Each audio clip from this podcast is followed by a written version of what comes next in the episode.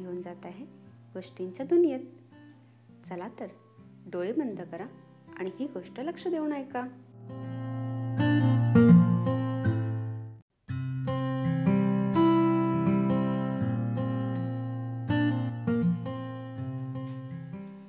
आज आपण ऐकणार आहोत एका हुशार सोनेची गोष्ट.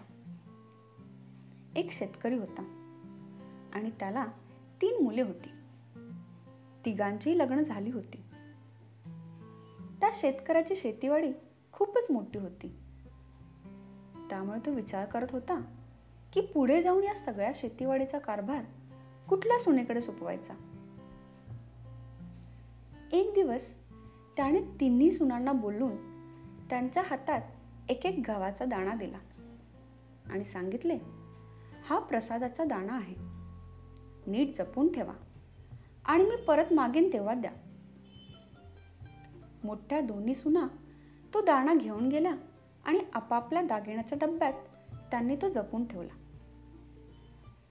धाकट्या सुनेनं मात्र विचार केला की सासऱ्यांकडे तर मोठी तिजोरी आहे. तिथे दाणा न ठेवता तो आपल्याकडे कशासाठी दिला असेल? थोडा विचार करून ती परसात गेली.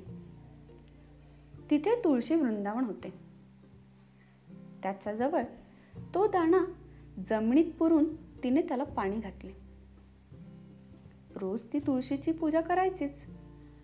आणि तेव्हा त्या दाण्याला पाणीही घालायचे. तिथे तो दाणा रुजला. छान रोप तयार झाले. ते मोठे झाले. त्याला एक घोसदार कणीस लागले. त्या कणसातून ओंजळभर गहू मिळाले. मग तिने परसात एक वाफा तयार केला. आणि त्यात ते सर्व गहू पेरून टाकले. गव्हाचे छोटे शेतच झाले. आणि दुसऱ्या वर्षी त्यातून पोतेभर गहू मिळाले. मग तिने नवऱ्याशी बोलून आपल्या शेतातला एक तुकडा हे प्रसादाचे गहू लावण्यासाठी मागून घेतला. अशी सात आठ वर्षे उलटली. एके दिवशी शेतकऱ्याने तिन्ही सुनांना बोलावून गव्हाचा दाणा द्यायला सांगितले. मोठ्या दोघी सुना दाणा काही आणू शकला नाही. कारण एव्हाना तो दाणा किडून गेला होता आणि तो किडा मुंग्यांनी खाऊनही टाकला होता. पण धाकटी सून म्हणाली त्या प्रसादाच्या दाण्याचे इतके दाणे झाले आहेत की ते आणायला दहा बैलगाड्या लागतील.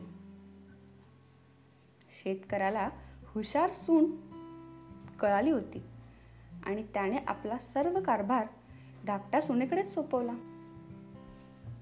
तर मित्रांनो देवाने प्रत्येकाला काही ना काही देणगी दिली आहे. देवाने दिलेली देणगी जर नीट वापरता आली नाही तर निरुपयोगी होते. त्या देणगीचा चांगला वापर केला तर माणूस मोठा होतो. मेहनत हीच यशाची गुरुकिल्ली आहे.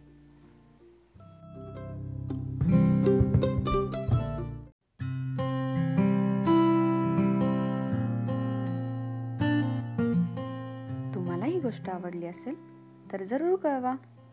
माझे इंस्टाग्राम हँडल आहे गोष्टींची अंडरस्कोर दुनिया. अशा अजून गोष्टी ऐकण्यासाठी या चॅनलला सबस्क्राईब करायला विसरू नका.